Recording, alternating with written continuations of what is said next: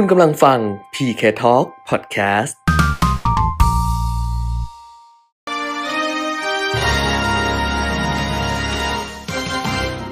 รายการเงินทองต้องรู้ โดยขวัญชนกวุฒิกุลและปิยมิตรยอดเมือง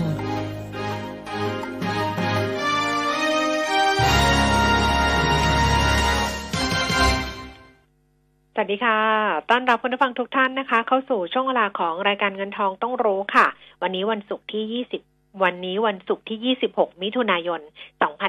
2563 นะคะ กลับมาพบกันจันถึงศุกร์ตั้งแต่ 10 นาฬิกาถึง 11 นาฬิกาค่ะ FM 90.5 MHz แล้วก็ผ่านทางเว็บไซต์ smartbomb.co.th นะคะแอปพลิเคชัน Smart Bomb Radio รวมถึง Facebook Live มีติข่าว 90.5 ด้วยค่ะ คุณผู้ฟังอยู่กับดิฉันขวัญชนกวุฒิกุลแล้วก็คุณเปียมิตรยอดเมืองนะคะ คุณเปียมิตรคะสวัสดีค่ะ สวัสดีครับ คุณขวัญชนกคุณผู้ฟังครับ ค่ะอ้าวเริ่มต้นกันวันนี้วันศุกร์ซึ่งเป็นจริง ๆ เป็นศุกร์สิ้นเดือนแล้วนะอ่าฮะเออเพราะว่าสัปดาห์หน้าก็เดี๋ยวเข้าสู่ครึ่งหลังของปี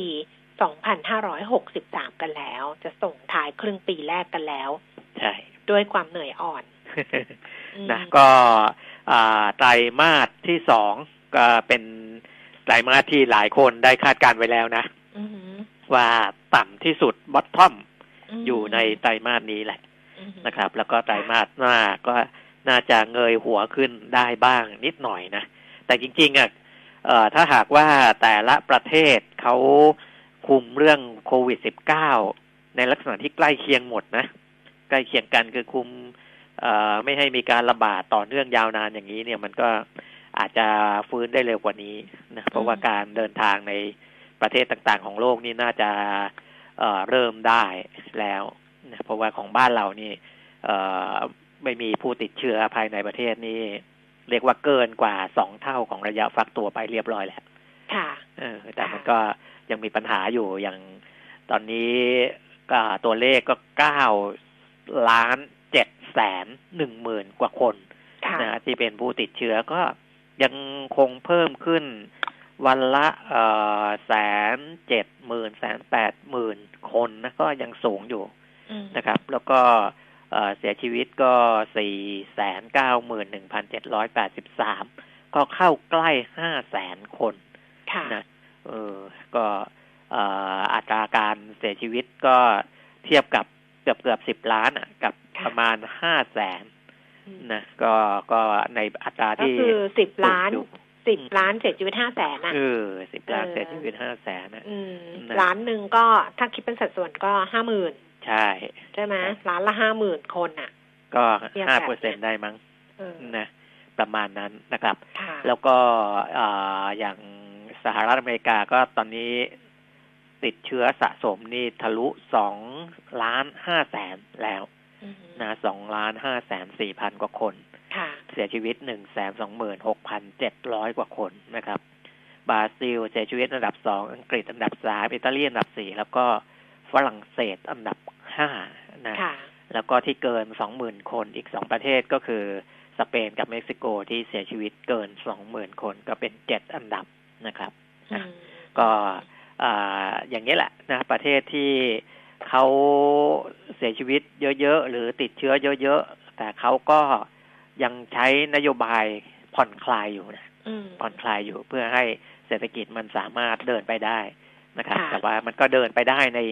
ในแง่ของเขาอะนะในค่ะแง่ที่เขาสามารถบริหารจัดการ ของเราก็ ต้องเดินไปในแบบของเรา ค่ะ แต่นะที่เราคุยกันตอนต้นที่คุณปิ่มมิตรบอกว่า คือไตรมาสสองเนี่ยเป็นไตรมาสที่ต่ำที่สุดแล้วล่ะ คือโหลงลึกสุดผลกระทบหนักสุด แล้วก็หลังจากนี้จะค่อยๆฟื้นเนี่ย บางคนฟังแล้วแบบสบายใจไงมีกำลังใจอืมขึ้นว่าเออมันจะฟื้น แต่อันเนี้ยพูดเลยนะ พูดแบบว่า ไม่ให้กำลังใจกันเลยละกันว่าอืมมันไม่ได้ฟื้นทุกคนนะคะมันไม่ใช่ว่า โอ้โห พอมันฟื้นตัวแล้วเนี่ยมันกลับมาได้ เพราะว่ารอบนี้เนี่ย ไอ้ผลกระทบที่มันเกิดขึ้นเนี่ย มัน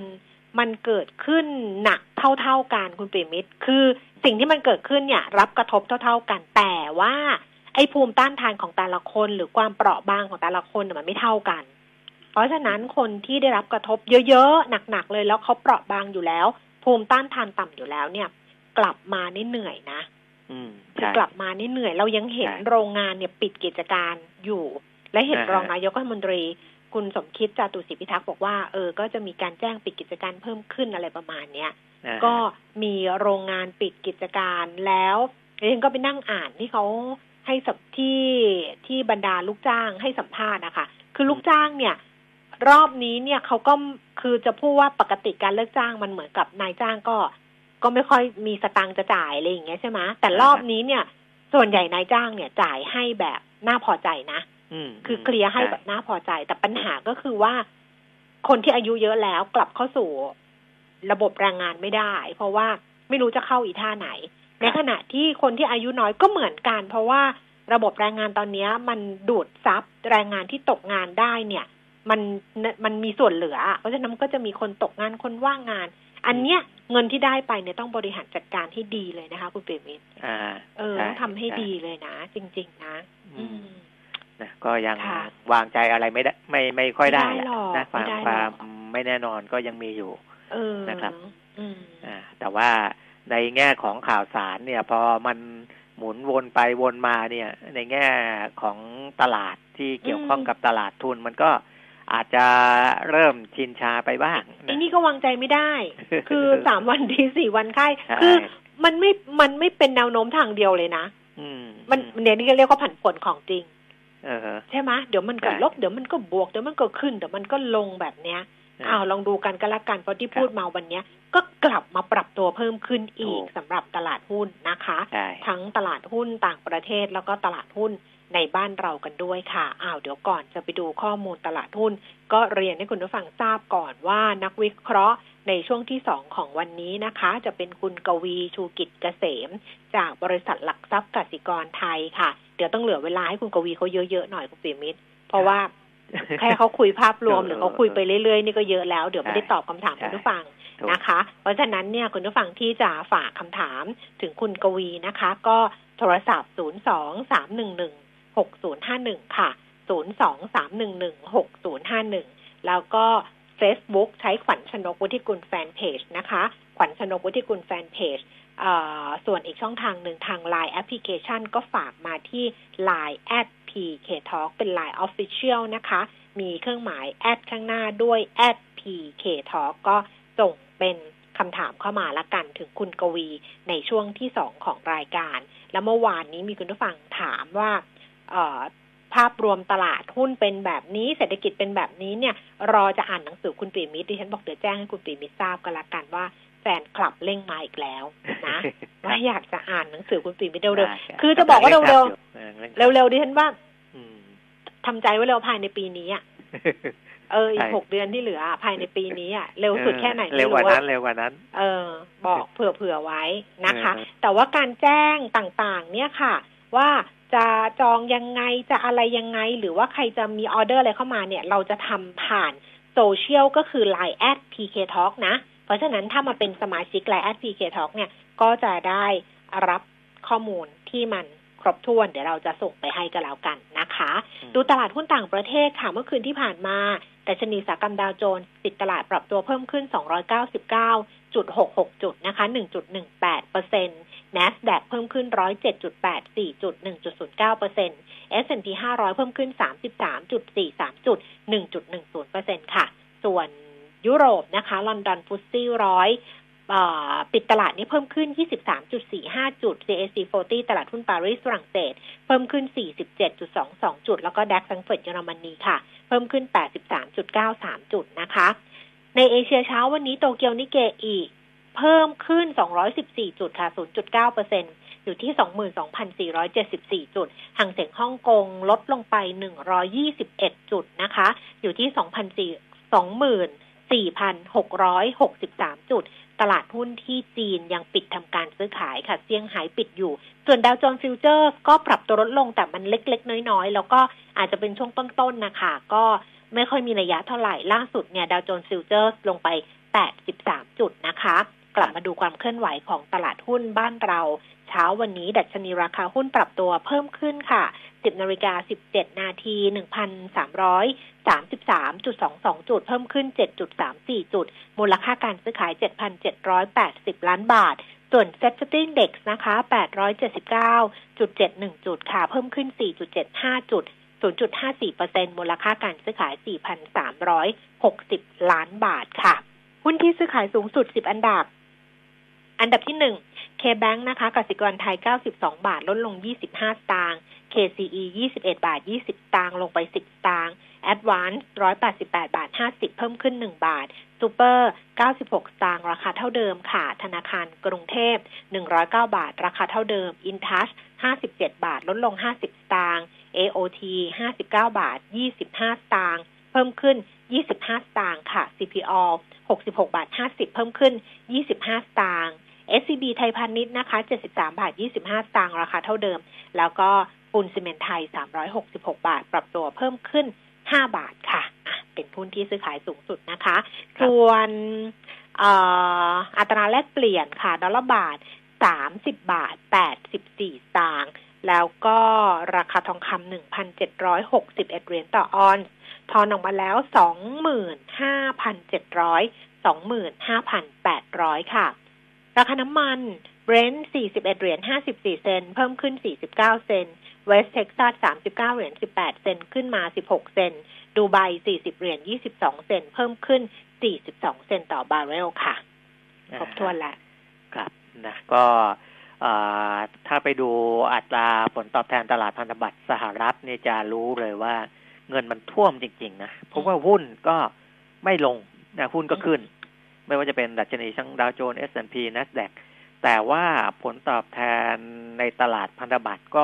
ลดลง เพราะว่ามีคนมาซื้อพันธบัตรเพิ่มมากขึ้นอีกนะครับราคาพันธบัตรก็ขึ้นนะยิวก็ลดลงยิวทั้งสิบปีห้าปีนี้ลดลงหมดห้าปี ลดจากศูนย์จุดสามสามมาเหลือศูนย์จุดสามสองสิบปีศูนย์จุดหกเก้ามาเหลือศูนย์จุดหกแปดอย่างนี้เป็นต้นนะครับ มันก็สะท้อนว่าที่ ตลาดทุนมันลงมาแล้วมันก็ดีดลงมาแล้วก็ดีดเนี่ย เพราะว่าเงินมันมันเยอะจริง ๆ นะ ตอนนี้โดยเฉพาะสหรัฐนี่อัดเงินเข้ามาในระบบนี่ โอ้มากมายกายกองจน ล้นทะลักเข้าทั้งตลาดทุน ตลาดเงินตลาดพันธบัตรพร้อม ๆ กันหมดเลยนะเออเพราะมันเยอะมากๆนะอะก็ติดตามดูแล้วกันเงินมันเยอะอย่างเงี้ย แล้วจริง ๆ ก็อย่างที่บอกไปแล้วนะว่า เงินที่มันทะลักมาแถบเอเชียแล้วก็บ้านเราเนี่ย ก็เพราะมันล้นมาจากฝั่งสหรัฐด้วยเหมือนกันนะครับ ก็มีส่วนนะอ้าวแต่ว่าในข่าวที่เป็นพยายามจะออกมาในเชิงลบอยู่บ้างก็คือเรื่องของข้อตกลงการค้าระหว่างสหรัฐกับจีน แต่เป็นบุคคลเดิมเลยนะคุณแก้มที่บอกว่าข้อตกลงการค้าสหรัฐกับจีนยกเลิกเนี่ย ปีเตอร์นาวาร์โรนะที่ปรึกษาการค้าของทำเนียบขาวออกมาอีกแล้ว ล่าสุดบอกว่า ถ้าจีนไม่ซื้อสินค้าจากสหรัฐตามข้อตกลงที่ได้คุยกันไว้เนี่ยผู้แทนการค้าสหรัฐสามารถที่จะใช้ดุลยพิดุลยพินิษในการเก็บภาษีต่ออุตสาหกรรมอาหารทะเลของจีนก็ได้นะแต่ว่าเนื่องจากว่าปีเตอร์นาวาโรเพิ่งเพิ่งพูดเรื่องข้อตกลงการค้ายุติ แล้วก็ปรากฏว่ามันไม่ยุติจริง ๆ มา เออ ก็เลยทำให้คำพูดของเขานี่อาจจะมีน้ำหนักน้อยลงแล้วล่ะ เออไม่รู้ไม่รู้ทำไมแกถึงพยายามที่จะมา เออเล่นแง่กับจีนอย่างนี้นะซ้ำแล้วซ้ำอีกนะครับ อันนั้นก็เป็นเป็นข้อสังเกตละกัน ก็ว่าไปนะอีกหนึ่งเรื่องนะครับส่วนของบ้านเราเนี่ย คุณแก้มก็เอเอเที่ยวปันสุกอะ่ะนะที่จะกระตุ้นการท่องเที่ยวภายในประเทศเนี่ยนะฮะแต่ที่ทดแทนรายได้จากต่างประเทศ เขาจะ เริ่มให้ลงทะเบียนรับสิทธิ์ตั้งแต่วันที่หนึ่งกรกฎาคมนะ เที่ยวปันสุกนี่คือไอตัวที่สองที่ได้ค่าโรงแรมอะไรนี่อ่าโรงแรมสี่สิบเปอร์เซ็นค่าเดินทางค่าอะไรเนี่ยนะครับที่ที่ที่เรารายงานข่าวไปแล้ว ต้องไปลงทะเบียน อ่า ต้องลงทะเบียนไม่ลงไม่ได้ใช่ไหมต้องอ่าต้องต้องต้องลงก่อนสิเพื่อรับสิทธิ์นะอืมอ่าลงทะเบียนว่า นึกว่าเหมือนแบบนี่ไงเหมือนแบบภาษีอะไรอย่างเงี้ยอ๋อไม่เหมือนนี่เนอะเพราะอันนี้เขาต้องเขาจะต้องให้สิทธิ์นะเนาะว่าไปใช่ไปรับสิทธิ์ผ่านแพลตฟอร์มของธนาคารกรุงไทยนะซึ่งซึ่งอพอเข้าไปเนี่ย เดี๋ยวเขาก็จะมีมีแพลตฟอร์มให้รับสิทธิ์ ตั้งแต่หนึ่งกรกฎาคมจนถึงสามสิบเอ็ดตุลาคมนะครับ ก็แล้วก็พอลงทะเบียนรับสิทธิ์เราไปเที่ยวกัน ก็ ไปจองที่พักได้นะแล้วก็มีเรื่องเขาก็เขาก็จะมีโปรโมชั่นโค้ดมีอะไรให้อะนะส่วนมีส่วนลดค่าเดินทางค่าอะไร ก็คือมันมีค่าที่พักค่าเดินทางค่ะนะที่เขาเป็นส่วนลดให้ที่จะเป็นราคาถูกพิเศษนะอันนี้ก็อ่าไปลงทะเบียนกันได้ แต่ว่าอ่าบางที่เขาก็ไม่รอเที่ยวปันสุกนะอืม เพราะเออโรงแรมเขาก็ลดให้เลย เออ เช่น อย่างที่พัทยาเนี่ยค่ะอ่ากรุงเทพธุรกิจเขาพาดหัวว่าปาดหน้าเที่ยวปันสุกเลยเออนะเพราะว่าเที่ยวปันสุกเนี่ยให้สี่สิบเปอร์เซ็นอืมแต่ที่พัทยาเนี่ยอ่าเขามีอ่าการท่องเที่ยวแห่งประเทศไทย ร่วมกับสำนักงานพัทยาพัทยา แล้วก็ภาคีเครือข่ายทางการท่องเที่ยว เขาก็จัดกระตุ้นท่องเที่ยวของเขาเองที่พัทยาเนี่ยนะอืม TAT Hot Deal at พัทยาชนบุรี ก็มอบมอบส่วนลดค่าที่พักและค่าบริการอื่น ๆ สูงสุดถึง50%ไปเลยนะครับ ให้จำนวน8,000สิทธิ์นะค่ะอันนี้เขาก็มีจำกัด เพราะว่าอ่ามันเป็นเป็นส่วนลดจริง ๆ ที่เขาให้นะค่ะใครที่ก็อย่างเงี้ยนะจริงๆอานอกจากมาตรการโดยรวมของภาครัฐแล้ว แต่ละแห่งแต่ละเมืองก็สามารถที่จะจัดกิจกรรมของตัวเองได้นะถ้าคิดว่าจะกระตุ้นการท่องเที่ยวภายใน ประเทศได้นะครับ อันนี้ก็เพื่อที่จะอ่ากระตุ้นเศรษฐกิจของบ้านเราแหละนะไม่ต้องรอให้อ่ามีการเดินทางท่องเที่ยวจากนักท่องเที่ยวต่างชาติมานะครับอืมอืมก็อัปเดตกัน นี่เพิ่งเห็นว่าเขาพูดเรื่องการฟื้นตัวของเศรษฐกิจนะ เดี๋ยวเพิ่มเอออีกนิดนึงนะครับจากลอมบาร์ดเนี่ยนะ ที่เป็นหัวหน้าทีมนักเศรษฐศาสตร์ของลอมบาร์ดแซมมี่ชาเนี่ยนะคะอ่เขาบอกว่าการฟื้นตัว ของเศรษฐกิจหลังจากจากนี้เนี่ย มันจะเป็นแบบไหนรู้ไหมคุณปีมิตรที่เราคุยกัน V shape เออเอ U shape L shape เนี่ยอนะมองยังไงแซมมี่ชาแซมมี่ชาบอกว่ามันจะเป็นลักษณะ Nike shape อ๋อ Nike คือนึกนึกถึงเออนึกถึงโลโก้ของเครื่องหมายของถูกอะเออของไนกี้มะเออแต่มันจะไม่ได้ถูกแหลมๆเห็นไหมเออมันจะตวัดแบบว่าถูกแบบ เออนึกออกใช่ไหมคุณผู้ฟัง เออเอเอออเขาบอกว่าลักษคณะวามชัมัดนจะไม่ได้ชันมากใช่ไหมมันจะเป็นอียงๆไนใช่ไหมกี้เชฟก็คือเป็น V shape ในช่วงแรกของการเปิดเมืองอืมแล้วก็ค่อยๆฟื้นตัวในอัตราที่น้อยลงในช่วงท้ายเออฮะแบบนี้ เออ อันเนี้ยเป็นไปได้นะมคือเป็นไปได้ เพราะว่าถ้า V เนี่ยมันจะเห็นว่ามันชันใช่ไหมคะเออแต่ถ้าเกิด Nike shape เนี่ย มันก็จะมันก็จะไม่ชันอะมันก็จะเออแบบว่า แบบลงไปแล้วก็ฟึบขึ้นมา แต่ว่าไอ้การขึ้นเนี่ยมันก็จะมีเหมือน curve ของมันอย่างเงี้ยในการขึ้น เออเขาก็จะเขาก็บอกแบบนี้แหละว่า คือช่วงแรกเนี่ยมันจะช่วงแรกของการเปิดเมืองที่คลายล็อกดาวน์เนี่ยมันจะเป็น V ไงมันจะแบบว่าฟื้นอย่างเงี้ย แล้วก็ค่อยๆฟื้นตัวที่อัตราน้อยลงในช่วงท้ายๆ คือค่อยๆ เออค่อยๆค่อยๆฟื้นตัว แต่ว่าชะลอแล้วก็จะช้าลงน้อยลงแบบนี้เนี่ย แล้วเขาบอกว่าจะเห็นการฟื้นตัวของเศรษฐกิจโลกเนี่ยกลับไปใกล้ก่อนเกิดโควิดนะมต้องใช้เวลาสองถึงสามปีอืมอันเนี้ยคล้ายๆกัน บอกว่าผลกระทบรอบนี้มีค่อนข้างมาก ดังนั้นก็คาดการณ์ว่าเงินเฟ้อจะอยู่ในระดับที่ต่ำทิศทางดอกเบี้ยมีโอกาสติดลบแล้วจะเห็นอีกปัญหาหนึ่งก็คือ ความเหลื่อมล้ำที่สูงขึ้นอืมเนี่ย มันจะแยกคนออกเป็นชั้นๆเนี่ยชัดเจน มากขึ้นเหมือนที่เราคุยกันตอนต้นรายการของปิมิตรว่ามันอ่าขึ้นอยู่กับภูมิคุ้มกัน มันขึ้นอยู่กับความเปราะบาง แล้วมันจะถูกแยกส่วนอะออกเป็นใช่ชั้นๆเนี่ยชัดเจนขึ้น แต่ประเด็นที่ต้องต้องจับตาก็คือการระบาดของโควิด -19 รอบสองคือถ้าเกิดขึ้นเนี่ยนะไอ้ไนกี้เชฟวีเชฟเนี่ยไม่เกิด ก็จะเป็น L เลยอืม L เลย L แบบว่าลากยาว ฟื้นตัวยาก รวมถึงเรื่องเนี่ย การกีดกันทางการค้าของจีนสหรัฐเนี่ยจะแรงขึ้น แล้วก็ที่กังวลก็คือการถอนมาตรการการเงินการคลังของประเทศต่างๆ เนี่ย อาจจะทำได้ทำเร็วเกินไป ก็เลยทำให้เศรษฐกิจโลกเนี่ย อาจจะกลับเข้าสู่ภาวะถดถอยหรือว่า recession ได้อีกครั้งหนึ่งเพราะฉะนั้นเขาบอกว่าอะไรรู้ไหมเขาบอกว่า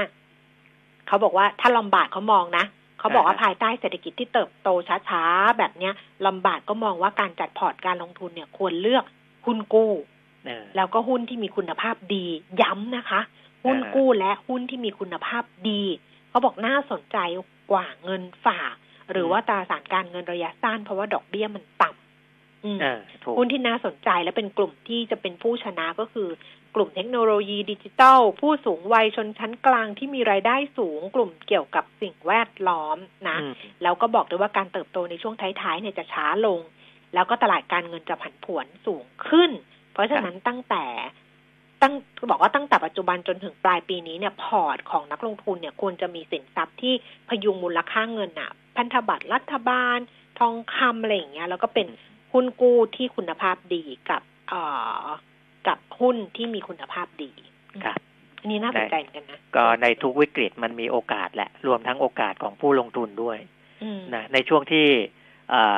าวิกฤตโควิดหนักๆ แล้วหุ้นร่วง ก็เป็นโอกาสของนักลงทุนในตลาดหุ้นถูกไหมอืมอืมอ่า เวลาที่อ่าหุ้นกู้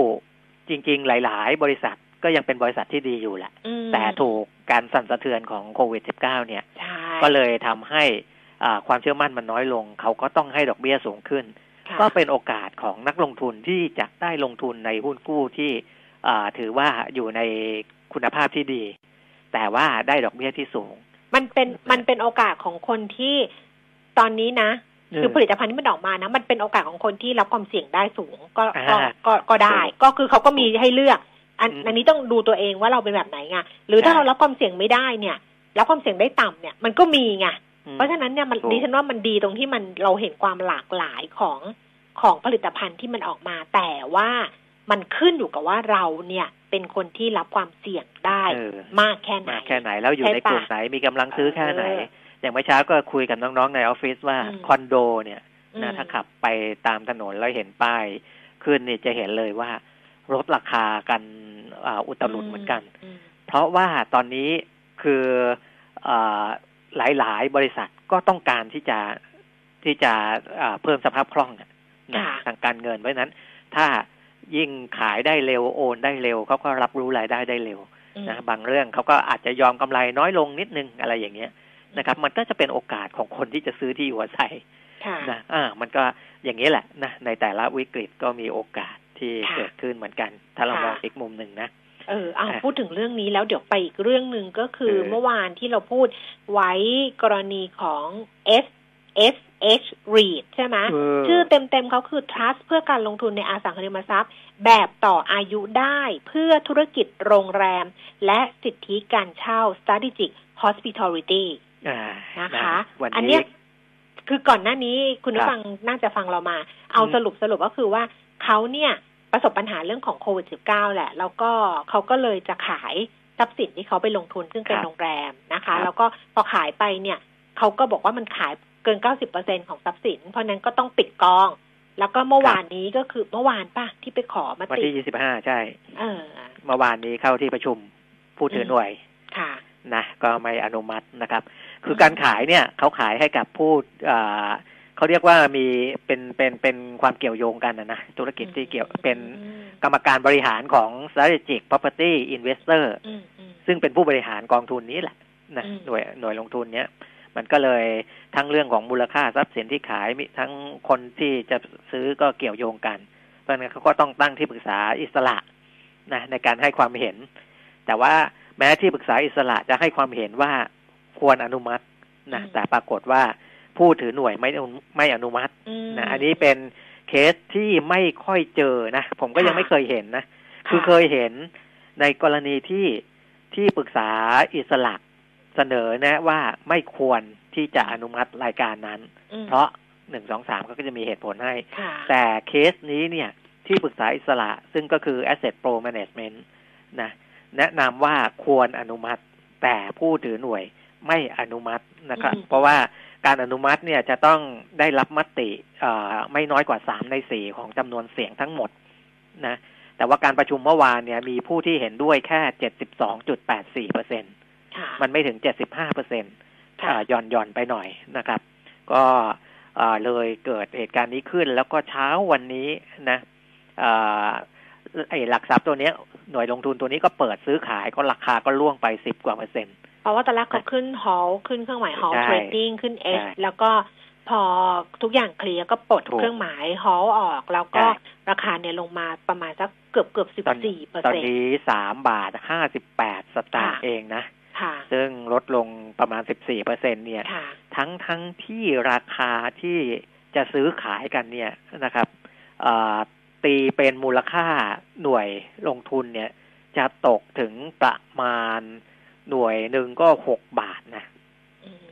เออ ก็ก็อันเนี้ย เดี๋ยวเล่าตรงนี้นิดหนึ่งเพราะว่ามันก็น่าสนใจเหมือนกัน แต่ว่าผลกระทบจากการที่เขาไม่ขายเนี่ยแล้วตลาดหลักทรัพย์ก็สอบถามว่าจะการบริหารทรัพย์สินเป็นอย่างไรนะดูตรงนี้ก่อนล่าสุดที่บริษัท Strategic Property Investor แจ้งเข้ามานะครับ ก็คือบอกว่าโรงแรมสามแห่งภายใต้กองทัสนี้นะ ไม่ว่าจะเป็น Pullman Jakarta Central Park Capri by Fraser นะครับ อันเนี้ยมีการเปิดดำเนินการมาอย่างต่อเนื่องนะเออทั้งทั้งที่ขนาดโควงโควิด เนี่ยเขาบอกสองโรงแรมนี้ยังเปิดอยู่นะแต่ว่า ibis Saigon มันมีสามโรงแรมนะ ที่อยู่ในในโปรเจกต์นี้ที่บอกจะขายเนี่ยนะครับ ibis Saigon South เนี่ยเเคยปิดตั้งแต่สามเมษายนจนถึง ยี่สิบเอ็ดมิถุนายน โอ้ปิดหลายเดือนเลยนะเพิ่งมาเปิดวันที่ยี่สิบสองมิถุนายนนะโรงแรมนี้ แต่อย่างไรก็ตามการดำเนินงานของโรงแรมทั้งสามแห่งนี้ ยังมีข้อจำกัด เนื่องจากสถานการณ์โควิด -19 ในแต่ละประเทศยังอาจจะมีมาตรการควบคุมกิจกรรมทางสังคมต่างๆ อยู่ ตลอดจนการปิดพรมแดน เช่นเดียวกับโรงแรมอื่น ๆ ทั่วโลกนะเพราะฉะนั้นในแง่ของธุรกิจก็ ฟังดูแล้วก็ยังยังไม่ไม่ไม่ไม่ดีนะยังไม่สามารถดำเนินไปได้เต็มที่นะแต่ก็แล้วก็อย่างที่บอกนะทางของที่ปรึกษาการเงินอิสระก่อนหน้านี้ก็แนะนำว่าเนื่องจากว่าเขาไปดูราคาดูอะไรแล้วเนี่ย ราคาที่มีการเสนอซื้อในราคา 118 ล้านดอลลาร์สหรัฐ หรือ 3,795 ล้านบาทโดยประมาณเนี่ยนะครับ ก็เป็นราคาที่เหมาะสม นะคือคือทุกอย่างถ้าไปอ่านไอรายงานของที่ปรึกษาการเงินอิสระเนี่ยจะบอกว่าเหมาะสมเหมาะสมเหมาะสม คือให้ขายไปเธออะไรแบบนี้ใช่ไหมให้ขายไป แต่ก็ เอ่อก็ที่ประชุมเขาอนุมัติมาอย่างนี้แล้วนะอะก็เป็นกรณีศึกษา แล้วแบบนี้เขาก็ต้องบริหารเขาก็ต้องบริหารต่อ คือถูกไงเขาเขาก็คือตัวของ กรรมการผู้จัดการและกรรมบริการกรรมการบริหารที่จะขอเสนอซื้อไปเนี่ย ก็ยังบริหารอยู่นะต่อไป เออ แต่ว่าแต่ว่าเออไม่รู้ละก็คือผู้ถือหน่วยเสียประโยชน์ไปค่อนข้างเยอะเหมือนกันเพราะราคามันลงมาตลอดนะก่อนหน้านี้สี่บาทกว่าเออก่อนที่จะมีการประชุมเมื่อวานเนี้ยสี่บาทแปดสิบแปดแล้วลงมาสี่บาทสิบหกนะก่อนที่จะถูกเครื่องหมายเอช แล้ววันนี้ลงมาเหลือสามบาทกว่า นี่ไง เออ มันก็จะสะท้อนเหมือนกันว่า จริง ๆ เวลาคุณถือหน่วยทัสหน่วยอะไรเนี่ย คงต้องอติดตามข้อมูลข่าวสารด้วยเหมือนกัน นะว่าว่า เออแล้วก็ดูเอกสารดูข้อมูลอะไรให้มันครบถ้วนรอบด้านนะแต่ว่าแสดงว่าผู้ถือหน่วยเขาก็เขาก็จะเรียกว่ามั่นใจจะเขาก็เขาก็คิดว่ามันยังไปต่อได้ คือมันยังบริหารจัดการไปต่อได้ใช่ไหมเพราะเขาก็คิดว่า เออเดี๋ยวมันจะกลับมาอะไรแบบนี้เปล่าไม่ไม่รู้ไงใช่ แต่ปกติแล้วเนี่ยในการประชุมอย่างประชุมเมื่อวานเนี้ยที่ปรึกษาการเงินอิสระเนี่ยผมเคยไปฟังเคสอื่นนะที่เป็นกองลักษณะเป็น property fund เป็น lead นี่แหละ ถ้ามีการทำรายงานโดยที่ปรึกษาการเงินอิสระ จะมีตัวแทนของที่ปรึกษาการเงินอิสระเขาไปอธิบายในที่ประชุมเลยนะขึ้นชาร์ตขึ้นอะไรเลยนะว่า เนี่ยที่เขาไปประเมินมาแล้วนะแนวทางที่หนึ่งที่สองที่สามทำไมถึงควรอนุมัตินั่นไงคือคือนั่นแหละถ้าผู้ถือหน่วยเห็นตรงนั้นจริง ๆเขาก็เขาก็ควรจะเชื่อตาม แต่การการที่ไม่เชื่อแล้วก็ลงมติทำให้ไม่สามารถอนุมัติได้เนี่ยอ่ามันก็คงจะมีอะไรบางอย่างแหละ ที่เขาเห็นว่า เออ น่าจะถ้ายังคงอยู่อาจจะดีกว่าให้เลิกเลิกไปหรือเปล่านะแต่ว่าอีกส่วนหนึ่งผมเข้าใจว่าคนที่อยากจะอนุมัติอาจจะไม่ได้ไปประชุม เพราะว่าเวลานับคะแนนเนี่ย เขาใช้ผู้ที่มาประชุมและมีสิทธิ์ออกเสียงนะครับสามในสี่ของผู้ที่มาประชุมและมีสิทธิ์ออกเสียง คือคนที่ไม่ไปประชุมก็ไม่ได้นับไงเออนะ อะอันนี้ก็เป็นเคสอ่าสตัดดี้เป็นกรณีศึกษาแล้วกัน นะครับค่ะอ่าก็ลองดูกันต่อไปว่าจะออกมาเป็นแบบไหน เพราะว่าถ้าพูดถือหน่วยไม่อนุมัติแบบนี้แล้วเนาะก็ต้องดูแหละว่าเออถ้าเขาจะมามามาอ่าซื้ออีกรอบหนึ่งหรืออะไรเนี่ยมันต้องทิ้งช่วงหรือเปล่า หรือว่าต้องปรับราคาอะไรยังไงนะก็คงต้องต้องดู แต่ว่าคือเคสที่มีแบบแต่เราไม่ได้ไม่ไม่ไม่ได้พูดถึงเคสของกองทุน กองทุนแบบนี้นะ แต่ว่าอ่าฮะถ้าเกิดเป็นเคสที่เหมือนกับเอ่อ จะขายคืนเหมือนกับทำคำเสนอซื้อ tender offer คืนจากผู้ถือหุ้นอะไรประมาณเนี้ยอ่ามัมันก็จะมีที่ปรึกษาทางการเงินอิสระที่เขาไปดูด้วยเรื่องเหมือนรากันคาที่เหมาะสมให้ถูกใช่ไหมซึ่งมันถูกก็เคยมีเคสที่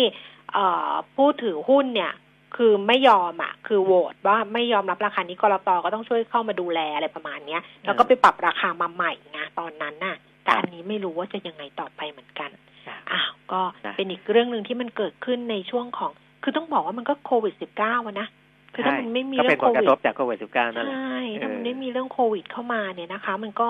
มันก็คงไม่ได้ไม่ได้เป็นแบบนี้อะแต่มันก็สะท้อนให้เห็นว่า อันนี้คือธุรกิจที่เป็นโรงแรมแล้วก็ก็ไม่ใช่เล็กอะนะ เพราะฉะนั้นเนี่ยที่จะอยู่รอดปลอดภัยจริง ๆ เนี่ยแต่อืมผมไปดูรายงานของที่ปรึกษาอิสระเนี่ยอืมเอ่อก่อนหน้านี้ในสามโรงแรมเนี่ย ก็อัตราการเข้าพักก็ไม่ได้สูง อืมไม่ได้สูงอยู่แล้ว ไม่ได้สูงอยู่แล้วนะเออมันก็เออมันก็อ่าจริง ๆ แต่ว่าตอนที่เอ่อคุณผู้ฟังถามมา ตอนนั้นที่ผมตอบเนี่ย เราไม่มีเวลาละมันช่วงท้ายรายการแล้วนะผมก็ไม่ได้อธิบายรายละเอียดไป แต่ว่าของเดิมเนี่ย อัตราการเข้าพักถึงยังไม่เจอโควิด ก็ไม่ค่อยสูงก็ไม่ค่อยสูงนะอืมนะอืมเออนี่ดิฉันยังนึกถึงพอพูดอย่างเนี้ยดิฉันนึกถึงกองที่เป็นกอง REIT แล้วก็ลงทุนใน community mall อะ คือก่อนหน้านู้นเลยตอนที่เขาขายใหม่ๆจำชื่อกองไม่ได้แล้วนะ แต่ว่าคุณผู้ฟังเคยมาถามว่าเป็นยังไงแล้วตัวดิฉันเองดิฉันเป็นคนชอบเดินไอ้ community mall ไงแล้วรู้สึกว่ามันเงียบๆอะคุณปีมิตรมเออ มันเงียบๆแล้วบางที่ที่เขาเข้าไปซื้อนะ มันก็เงียบจริงๆดิฉันเคยไปหมดทุกที่ที่เขาที่เขาแต่ว่าตอนเขาแจ้งมาเขาก็จะบอกว่า โอ้ยอัตราการอะไรอะการเข้ามาของคนหรือว่าร้านค้าอะไรอย่างเงี้ยมันดูคึกคักไงเนี่ยไม่รู้เป็นยังไง เพราะว่าพอโควิด -19 มันเกิดเนี่ย community mall ก็ไปเหมือนกันนะใช่ใช่ก็ไปเหมือนกันนะ ในขณะที่ห้างสรรพสินค้าเนี่ยบางทีทุนยังอยู่ได้ไงยังไหวอยู่ไงแต่ community mall นี่คนไปเช่าเนี่ยก็ก็ก็สายป่านน้อยด้วย คนดูแลบริหารก็ลำบากด้วย อันนี้ก็น่าสนใจเหมือนกันนะคะ เดี๋ยวลองไปดูอีกทีนึงแล้วกันว่ากองที่เป็นกอง REIT อะเราก็ไปลงทุนในธุรกิจพวกเนี้ยเขาประสบปัญหาอะไรแค่ไหนยังไงบ้าง เดี๋ยวค่อยว่ากัน อ้าวอ้เพราะฉะนั้นวันนี้ฝากเรื่องให้คุณกวี SS แล้วกันได้ แต่ว่าคุณผู้ฟังก็ไม่ค่อยถามเข้ามานะแปลกเหมือนกัน เออ เออ แปลกเหมือนกัน เพราะปกติเดี๋ยว จะมีคำถามเด้งเด้งเด้งเด้งมาวันนี้ก็เงียบเงียบครับเงียบหเดี๋ยวน่อยช่วงเบรกเนี่ยถามเข้ามาหน่อยนะ ไม่งั้นเดี๋ยวคุณกวีไม่มีคำถามให้ตอบอ๋อนะมีมีเขาก็คุยไปได้เรื่อยๆแหละนะคะ แต่ถ้าเออคุณผู้ฟังจะเพิ่มเติมเข้ามาก็หรือไปฉลองแชมป์ลิเวอร์พูลกันหมดก็ไม่รู้นะเงียบกันไปหมดเลยเอออ้าวถ้าเกิดว่าจะถามคำถามคุณกวีเข้ามานะคะ0 2 3 1 1 6 0 5 1 Facebook ขวัญชนกวุฒิกุลแฟนเพจแล้วก็ Line แอด PK Talk นะคะ ได้ทั้ง3ช่องทาง แล้ววันจันทร์กลับมาเจอกันกับคุณปิยมิตรวันนี้ขอบพระคุณนะคะสวัสดีครับสวัสดีค่ะคุณผู้ฟังคะเราส่งท้ายในช่วงแรกกันที่ดัชนีราคาหุ้น 10นาฬิกา40 นาที 1,334.63 จุด เพิ่มขึ้น 8.75 จุด มูลค่าการซื้อขาย 1,500 ล้านบาทนะคะ เดี๋ยวช่วง2กลับมาคุยกันกับคุณกวี ตอนนี้เราพักกันครู่หนึ่งค่ะ ทุกวิกฤตย่อมเกิดการเปลี่ยนแปลง ให้การเปลี่ยนแปลงนำพาเราไปสู่สิ่งที่ดีขึ้น สร้างระยะห่างในวันนี้เพื่อให้เราได้กลับมาใกล้ชิดกันอีกครั้ง เราทุกคนจะร่วมมือเป็นหนึ่งเดียว ก้าวผ่านวิกฤตครั้งนี้ไปด้วยกัน ปตทขอส่งกำลังใจให้ทุกคนพร้อมอยู่เคียงข้างคุณ สารพลังใจ We Fight Together ลื่นไม่มีสะดุดทำความสะอาดทุกคราบสนิม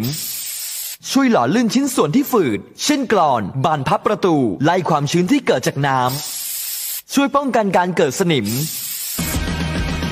เปรย์อเนกประสงค์ฟิกซ์วันกระป๋องสีเหลือง ตัวช่วยในการดูแลอุปกรณ์ของคุณ ด้วยคุณสมบัติการแทรกซึมที่ดี จึงใช้ในงานหล่อลื่นภายนอกได้ทุกประเภท ทั้งอุปกรณ์ในบ้าน อุปกรณ์ในโรงงาน และเครื่องจักรทั่วไป ไม่ว่าจะอีกกี่ปัญหาของการหล่อลื่นสเปรย์อเนกประสงค์ฟิกซ์วันก็เอาอยู่สเปรย์อเนกประสงค์ฟิกซ์วันมีจำหน่ายแล้วที่เดอะมอลล์ทุกสาขา และศูนย์บริการเวนลอยทั่วประเทศสเปรย์อเนกประสงค์ฟิกซ์วันจากเวนลอย เวนลอย ลื่นเหลือล้น ทนเหลือหลาย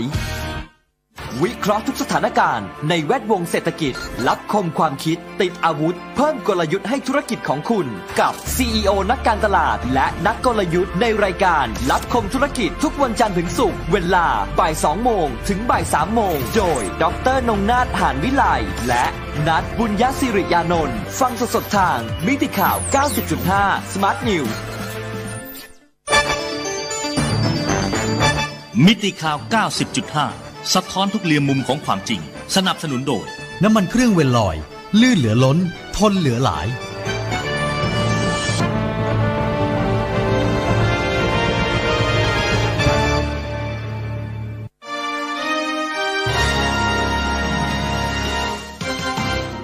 รายการเงินทองต้องรู้ โดยขวัญชนกวุฒิกุลและปิยมิตรยอดเมือง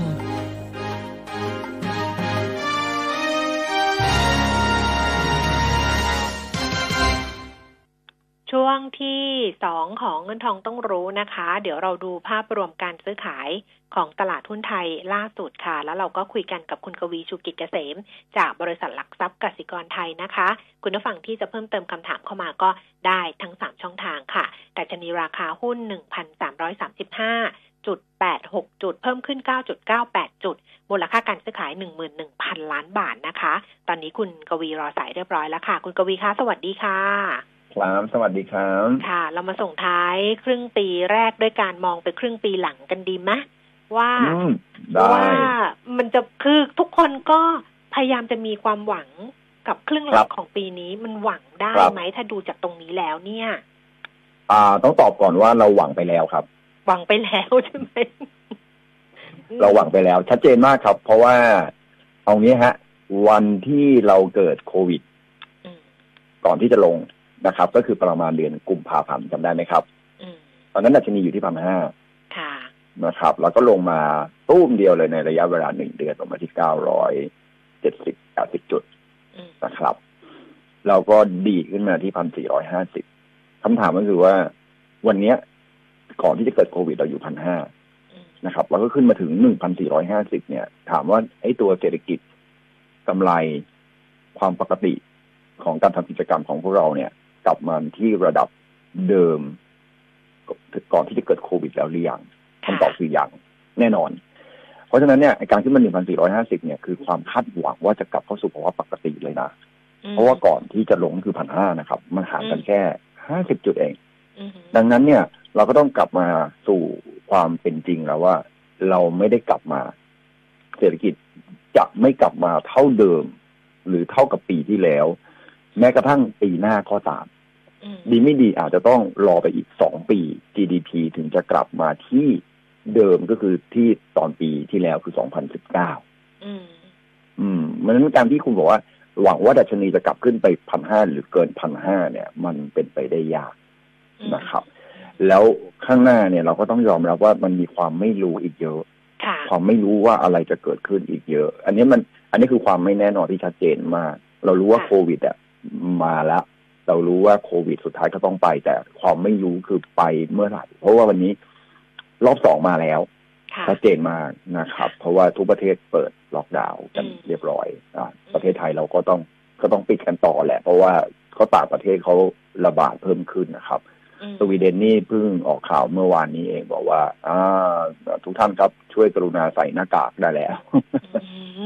จากเดิมที่จากเดิมที่ปล่อยร้อยเปอร์เซ็นเลยครับ ว่ากะว่าจะให้ประชาชนเนี่ยเขาติดกันถึงหกสิบเปอร์เซ็นเชื่อไหมครับว่าล่าสุดเนี่ยประชาชนของคนสวีเดนเนี่ยเปิดมาสามเดือนเนี่ยครับ ติดแล้วมีภูมิกันอยู่แค่เจ็ดเปอร์เซ็นของคนทั้งประเทศเองครับอืมอืมเขาก็บอกไอ้เขา herd ประเมิคืนอผิดใช่ไหมเขาประเมินผิดใช่ไอ้ herd immunity อะไรเนี่ยมันต้องติดหกสิบเปอร์เซ็นนะครับ ค่ะ แต่มันได้แค่เจ็ดอะแล้วก็บอกว่าอืมเอ้ยไม่เอาแล้วไม่ไหวแล้วเรามาแผนผิดแล้วนะครับอืมก็เลยทำให้ไอ้ความที่เราไม่รู้ว่าไอ้ผู้ติดเชื้อเนี่ยจะมาเท่าไหร่อย่างอเมริกาที่ขึ้นมาก็เป็นเพราะว่าเรามีการเริ่มชุมนุมเขามีการชุมนุมประท้วงเนี่ยเมื่อสองสามอาทิตย์ที่แล้วถูกไหมค่ะวันนี้เลยพุ่ง ซึ่งเขาเข้าใจได้ว่าเจ็ดสิบสี่วัน ก็เชื้อก็มาพอดีอะอันนี้ก็คือเป็นสิ่งที่เราไม่รู้ แล้วก็หนี้ภาครัฐหนี้ภาคเอกชนที่ QE อัดเงินเข้ามาอ่า สภาพคล่องที่อัดเงินเข้ามาเนี่ยมันก็ไปดันให้หุ้นทั่วโลกเนี่ยขึ้นมาอยู่ในระดับที่เกือบจะเท่าเดิมรวมถึงตลาดดาวโจนส์ด้วย ตรงนั้นก็เป็นความคาดหวังที่ คือตลาดมันหวังไปแล้วอะถ้ามันเกิดขึ้นจริงอะมันก็ไม่มีอะไรไงอืม คือถ้ามันจริงมันตามที่หวังมันก็ มันก็อืมเท่าทุนน่ะ มันก็ไม่มีอะไรถูแต่กสิ่งมันก็กลับไปที่ที่หน่ากลันึ่งวสี่ห้าศูนย์ไม่แต่สิ่งที่น่ากลัวใช่ก็คือว่ามันจะผิดหวังหรือเปล่า ใช่ใช่จะผิดหวัง แล้วผิดหวังแค่ไหน ผมผมผมมองว่า สิ่งที่ผมมองว่าคือตอนเนี้ย GDP ถูกปรับลงปรับลงปรับลงเนี่ยแต่ผมค่ะแต่ผมมองว่ามันยังปรับลงไม่สุดไงอืมยังปรับลงไม่สุด เพราะว่า เพราะว่ามันคงไม่มีใครคาดว่าไอ้รอบสองจะรุนแรงแค่ไหนโอเค ผมเข้าใจนะปลายปีเนี่ยอ่าการรักษาจะอัตราการเสียชีวิตจะน้อยลงแน่ๆเพราะว่าเราเราโลกเราจะเก่งขึ้นในการในการปราบแล้วก็ปีหน้าเราคงมีวัคซีนค่ะเพราะว่าเพราะว่ายิงฟ้าเนี่ยเกือบจะได้วัคซีนแล้วนะครับค่ะเท่าที่ผมศึกษาอืมอ่าเรียนถามคุณหมอนะครับ ว่าซาจริงๆอะเกือบได้แล้ว อืมอ่า แต่ว่าเผอิญเนี่ยมันหายไปก่อนอืมก็เลยเลิกเลิกพัฒนา ถ้าพัฒนาฟาตอนนั้นได้เนี่ย ดีไม่ดีวันนี้เราอาจจะได้เร็วกว่าเร็วกว่าที่เป็นอยู่อืมนะครับ เพราะวัคซีนเนี่ยอาจจะมีเขาบอกว่าสายพันธุ์ใกล้กันนะครับอันนี้ก็เลยกลารว่าต้องทำเพราะฉะนั้นเป็นไปได้ว่าอาจจะมีวัคซีนนะ แต่ก็อย่าเพิ่งหวังมากเพราะว่าไวรัสหลาย ๆ อย่างเนี่ยมันก็ไม่ได้มีวัคซีนนะครับอ่าแต่มันก็อาจจะมีเกิดขึ้นตรงนี้ก็เป็นความหวังที่เราคิดว่ามันจะมี เพราะฉะนั้น ถามว่าลงไปแล้วต้องกลัวถึงขนาดแบบโลเดิมไหมผมคิดว่าไม่อืมผมคิดว่าไม่ เพราะอย่างน้อย ในวันนี้อาการของของของเศรษฐกิจหรืออะไรเนี่ย มันไม่ได้แย่กว่าความรู้สึกที่เกิดขึ้นตอนเดือนมีนาที่ลงมาที่970ถูกไหมอืมวันนั้นเนี่ย วันที่เกิดขึ้นที่970เนี่ยความรู้สึกของเศรษฐกิจคือเราต้องเราต้องวัดถึงความคาดหวัง แต่ละพูดมันเป็นเรื่องของความคาดหวังนะฮะค่ะในวันที่970เนี่ยทุกคนคาดหวังว่ามันพังแน่นอนอืมเละ ทุกอย่างแก้ไม่ได้ โควิดจะระบาดกันแบบจน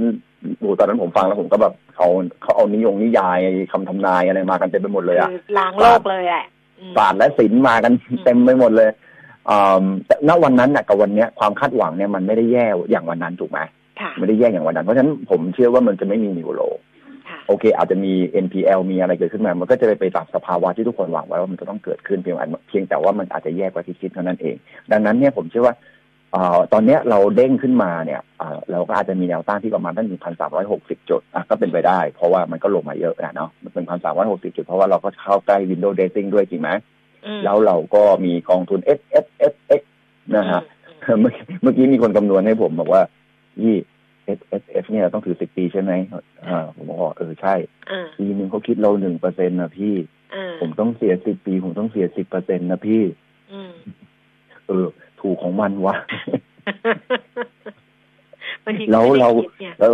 แล้วเราประหยัดภาษีได้จริงเหรอพี่อืมฟังแล้วเราก็แบบไม่เพราะว่ารายได้ก็หายไปอยู่แล้วด้วยปีนี้ จะประหยัดภาษีไปเพื่อ เออแล้วก็เฮ้ยเออไว้ยเฮ้ยอะไรแต่ว่าแต่แต่ผมก็ถักบอกน้องไปเฮ้ยไม่ดิเราก็สิบปีเนี่ย เราซื้อระดับหนึ่งพันสามร้อยเนี่ย มันก็ไม่แน่นะสิบปีข้างหน้าเราอาจจะเห็นพันเจ็ดไง เออเอออ่าเราจะไปหวังอย่างนั้นได้ไง เราลงทุนระยะยาวสิบปีหุ้นมันก็ต้องดีขึ้นสิเราเราลงทุนจากจุดเกือบจุดวอตทอมเราไม่ได้ลงที่พันแปดนะเราลงพันสามนะอะเออมันก็อ่าใช่ไหมเราก็มองระยะยาวอย่างน้อยก็เป็นเงินเก็บมันก็ไม่ได้เยอะแยะมากมายมันก็เอาไว้ออมเป็นวินัยในการเก็บเงินของเราอะค่ะ แล้วสิบปีก็เจอกันอืมใช่ถือเป็นการออมของเราก้อนหนึ่งซึ่งผมว่าดี แล้วแต่จริงๆแล้วมันเป็นการพิสูจน์ระยะยาวเพราะว่า LTF ของเราอะที่ลงตอนต้มยำกุ้งอะ ผมยังจำได้เลยอะผมลงตั้งแต่ ปีแรกเลยอะโอ้โหตอนนี้กำไรแบบ แล้วผมไม่ได้ถอนด้วยไงอืมโอ้โหแบบโอ้ยอย่าตางนี้ยก็ละอย่างนี้ก็เรียกเศรษฐีกวีได้เลยสิไม่ไม่ไม่ไม่ไม่ได้เพราะลงนิดเดียว คือผมเป็นคนที่ ผมเป็นคนที่แบบกำไรเยอะแยะมีแนวคิดการลงทุนของผมมันกำไรเยอะแยะแต่ลงไป3,000แนวคิดการลงทุนของผมประหลาดกว่าชาวบ้านเขามากเลยทุกคนบอกว่าให้ราคาขึ้น ผมว่าเป็นคนมีความรู้สึกเป็นโรคจิตว่าเวลาผมซื้อหุ้นอะผมอยากให้มันลง ผมจะได้ซื้อเพิ่มอ่า แต่ผมคิดยังไงรู้ป่ะผมคิดว่าผมซื้อหุ้น ผมจะได้ปันผลเพิ่มขึ้นเรื่อยๆผมไม่เคยคิดเลยว่าราคาหุ้นจะขึ้นอืมซื้อเพิ่มร้อยหุ้น ก็ได้ปันผลเพิ่มร้อยบาทสมมติถ้าปันผลหุ้นละบาทอืมที่แค่เนี้ยฮะ แต่คุณคือกคิวีดว่าก็ต้อง ถ้าอย่างนั้นก็ต้องเลือกหุ้นปันผล อ่าใช่ก็แต่เลือกหุ้นที่ดีปันผลไม่ต้องเยอะฮะปันผลเยอะอย่าง CPO ปันผลทุกปีอย่างเงี้ยผมก็เลือกแต่ผมก็ยอมรู้สึกว่าถ้าผมจะซื้อ CPO เพิ่มขึ้นหนึ่งร้อยหุ้นผมก็จะได้ปันผลเพิ่มขึ้นถูกปะอืมอ่า ผมจะซื้อสองร้อยหุ้นผมก็ได้ปันผลเพิ่มอีกอะถูกปะอืม ผมก็ไม่ได้สนใจหรอกว่าการราคามันจะลงมาหรือขึ้นหรอกครับ แต่ผมสนใจว่าเออผมซื้อเพิ่มผมก็ได้ปันผลเพิ่มขึ้นผมซื้อเพิ่มผมก็ได้ปันผลเพิ่มสักวันหนึ่งไอ้ปันผลที่ผมได้เพิ่มมาเรื่อยๆทุกปีทุกปีทุกปีหรือทุกเดือนทุกเดือนที่ผมซื้อหุ้นอะมันก็จะพอค่าใช้จ่ายอืมที่ผมมีอืมอืมแค่นั้นเองเพราะฉะนั้นกลารเป็นว่าเราก็จะซื้อเพื่อปันผลเราก็จะไม่ได้เราก็จะไปนั่งดูว่าบริษัทตรงนี้จ่ายปันผลเท่าไหร่แล้วก็จะไปนั่งดูบริษัทตรงนี้มันดีแค่ไหนบริษัทตรงนี้จ่ายปันผลมาตลอดหรือเปล่าบริษัทที่นี่ไม่มีฐานะทางการเงินแข็งแกร่งไหมบริษัทพวกนี้ยังอยู่ยั่งยืนให้เราจ่ายปันผลให้เราตลอดอีกสามสิบปีข้างหน้าไหมคือมุมมองในการมองมัน มันตรงกันข้ามกับสิ่งที่นักลงทุนมองกันหมดเลย ทุกคนหวังว่าราคาหุ้นขึ้นกวีบอกว่าหวังให้ราคาหุ้นลงแต่อยากได้ปันผลเพิ่มขึ้นจากอืมเออตลกดี เพราะฉะนั้นนั่นคือสิ่งที่ที่ที่ผมบอกว่าไอ้ตรงแถวพันจุดอะค่ะมันเป็นแนวที่ดีเพราะฉะนั้นเราได้กลับมาเรื่องของเราว่าโอเคนี่เป็นกำไรที่หนึ่งสามหกศูนย์แต่ถ้าเป็นนักลงทุนระยะกลางนะไปค่ะมองที่แถวแนวรับไม่ใช่แนวรับอีกอ่า valuation ที่พอรับได้เนี่ย ผมมองว่าต่ำที่สุด worst case เลยเนี่ยจะอยู่แถวประมาณ1,150หนึ่งพันหนึ่งร้อยห้าสิบ เกิดขึ้นในไตรมาสสามเกิดขึ้นในไตรมาสสามหนึ่งพันหนึ่งร้อยห้าสิบ150ในไตรมาสสามนะฮะหรือประมาณ1,150ถึง1,200ประมาณนี้แล้วเป็นกรอบไปก่อนนะครับอ่าโชคดีก็อาจจะไม่ถึงนะครับ แต่ถ้าลงมาแถวประมาณพันสองพันสองห้าสิบผมคิดว่าเราน่าจะเริ่มทยอยไม้แรกได้ละค่ะ แล้วก็ถ้ามันลงโชคดีลงไปที่หนึ่งหนึ่งห้าศูนย์คุณก็ค่อยใส่อีกไม้หนึ่งค่ะ ไม่คิดว่ามีนิวโลเพราะผมบอกไปแล้วว่าความคาดหวังในวันนั้นกับความคาดหวัง หรือความรู้สึกในวันนี้ต่างกันโดยสิ้นเชิงนะครับอ่าอันนั้นก็เป็นภาพระยะระยะครึ่งปีหลังคือไตรมาสสามอาจจะลงมาที่แนวรับตรงนั้น ก็คนที่รอได้ก็รอซื้ออืมนะคะเก่งกำไรระวังแนวรับต้านที่หนึ่งสามหกศูนย์ค่ะนะครับหนึ่งสามแปดศูนย์ไม่น่าจะไปได้ทะลุได้ด้วยด้วยเสด้วยด้วยด้วยความเสี่ยงที่รออยู่ข้างหน้าค่ะนะคะอ่าเพราะฉะนั้นที่คุณแล้วดำรง คุณจ้ะดำรงถามมาว่าควรเข้าซื้อกองทุนรวมดีไหมหรือว่ารอเก้าร้อยกว่าจุดอีกเนี่ย คุณกวีตอบแล้วคำถามนี้ ก็ประไม่ถึงก็ไม่ถึงก็ไม่ต้องถึงเก้าร้อยละค่ะอ่าเอาสักพันสองร้อยห้าสิบผมคิดว่าก็โอเคละพันสองร้อยห้าสิบพันสองหนึ่งมันไม่มีใครรู้หรอกครับว่ามันจะดาวไซด์ของผมมองไว้ที่หนึ่งหนึ่งห้าศูนย์ไม่มีใครรู้หรอกครับว่าจะไปแตะรอบนี้ผมแม่นนะตรงหนึ่งสี่ห้าศูนย์เนี่ยอืมแม่นมากหนึ่งสี่ห้าศูนย์แต่ไอ้รอบไอ้รอบหนึ่งหนึ่งห้าศูนย์ผมไม่อยากให้แม่นนะอืม ผมอยากให้มันสูงกว่านั้น เพราะฉะนั้นเราไม่รู้หรอกเราก็มีหน้าที่ที่ทยอยซื้อ แต่ไอ้ที่หนึ่งสี่ห้าศูนย์แล้วขึ้นไปเนี่ย ผมก็บอกให้ขายเงินหนึ่งสามแปดศูนย์นะ ค่ะ ค่ะ เข้าใจที่ผมพูดใช่ไหมเพราะฉะนั้นมันไม่จำเป็นที่จะต้องได้จุดสูงสุดในการขายไม่ต้องเลยต้องได้ ล่างสุดในการซื้อเพียงแต่ว่าเราซื้อหุ้นดีๆ แล้วรู้สึกว่าเอ้ยหุ้นตัวเนี้ยมันมันไปได้อย่าโรงพยาบาลเนี้ยคุณจะซื้อ BTS คุณก็จะได้ปันผลเพิ่มขึ้นทุกปีคุณซื้อร้อยหุ้นสองร้อยหุ้นสามร้อยหุ้นหนึ่งมันก็ได้มันเลยๆมันจะไม่ต้องไปซีกันอะไรกับราคาขึ้นลงไม่เข้าใจเหมือนกันนะครับถ้าเป็นเงินเย็นๆจริงๆนะอ่าแล้วก็ครึ่งปีหลังไตรมาสสี่หุ้นจะกลับขึ้นมาใหม่ครับค่ะน่าจะกลับขึ้นมา แต่ผมว่าโลของปีนี้ผ่านไปแล้ว และไฮของปีนี้ผ่านไปแล้วครับอืมเพราะเข้าฉะใจนั้นไหม เข้าใจแต่มาสามกับสี่มันก็จะแกว่งอยู่อย่างเงี้ย มันจะไม่ใช่ไปครับโลแล้วมันก็จะไม่ทะลุไฮเดิมที่ใช่มันเคยทำถูกต้อง เพราะฉะนั้นเราจะเห็นว่าถ้าคุณได้แถวประมาณพันสองห้าสิบพันหนึ่งร้อยห้าสิบตามที่เราพูดจริงๆเนี่ยค่ะมันก็จะมีโอกาสลุ้นว่ามันอาจจะกลับขึ้นมาพันสี่ตอนปลายปีด้วยเหตุผลง่ายๆครับความคาดหวังเกี่ยวกับโควิดน่าจะจบไปค่ะนะครับมาตรการกระตุ้นเศรษฐกิจผมว่ายังอยู่ค่ะแล้วมันก็จะทำให้คนคาดหวังว่าเศรษฐกิจปีหน้าจะดีขึ้น แต่จริงๆ มันจะไม่ดีขึ้น เพราะฉะนั้นขึ้นไปก็ขายเหมือนเดิมนะครับงั้นก็จะแกว่งออกด้านข้างค่ะๆนะครับในช่วงครึ่งปีหลัง เดี๋ยวไปดูที่คำถามที่คุณผู้ฟังฝากไว้ เพราะท่านแรกครับบอกว่าเขามีอยู่คือ SPRC แล้วต้นทุนเนี่ยเก้าจ้ะบาทสิบสตางค์ถามว่า ซื้อเฉลี่ยไหมหรือว่าขายขาดทุนไปเลย อยากให้คำอยากให้แนะนำด้วยอืมจริงๆ กลุ่มปีโตเนี่ยเป็นกลุ่มที่น่าสนใจในช่วงนี้นะครับค่ะเพราะว่ากลุ่มแบงก์เป็นกลุ่มที่ไม่น่าสนใจ เพราะฉะนั้นเนี่ยกลุ่มปีโตกลุ่มพลังงานกลายเป็นกลุ่มที่มาทดแทนในกลุ่มธนาคาร ได้ได้ดีทีเดียวนะครับแล้วก็ดูทรงของอาธุรกิจอ่าปิโตเนี่ยมันเริ่มดีบาวขึ้นเพราะว่าราคาน้ำมันมันเริ่มมันเริ่มกลับมานะครับ เข้าสู่ภาวะปกติ เพราะฉะนั้นเป็นผมเนี่ยผมผมจะถือต่อนะนะครับ ผมจะถือต่อลุ้นไปเพราะว่ามันขึ้นมาตั้งแต่นู่นเนี่ยสามบาทกว่าขึ้นมาถึงตรงนี้เจ็ดบาทแล้วนะอือฮึอ่าเป็นไปได้ว่ารอบนี้อาจจะโอ้โหดีไม่ดีอาจจะขึ้นไปแปดบาทได้ใหม่เลยนะนะครับ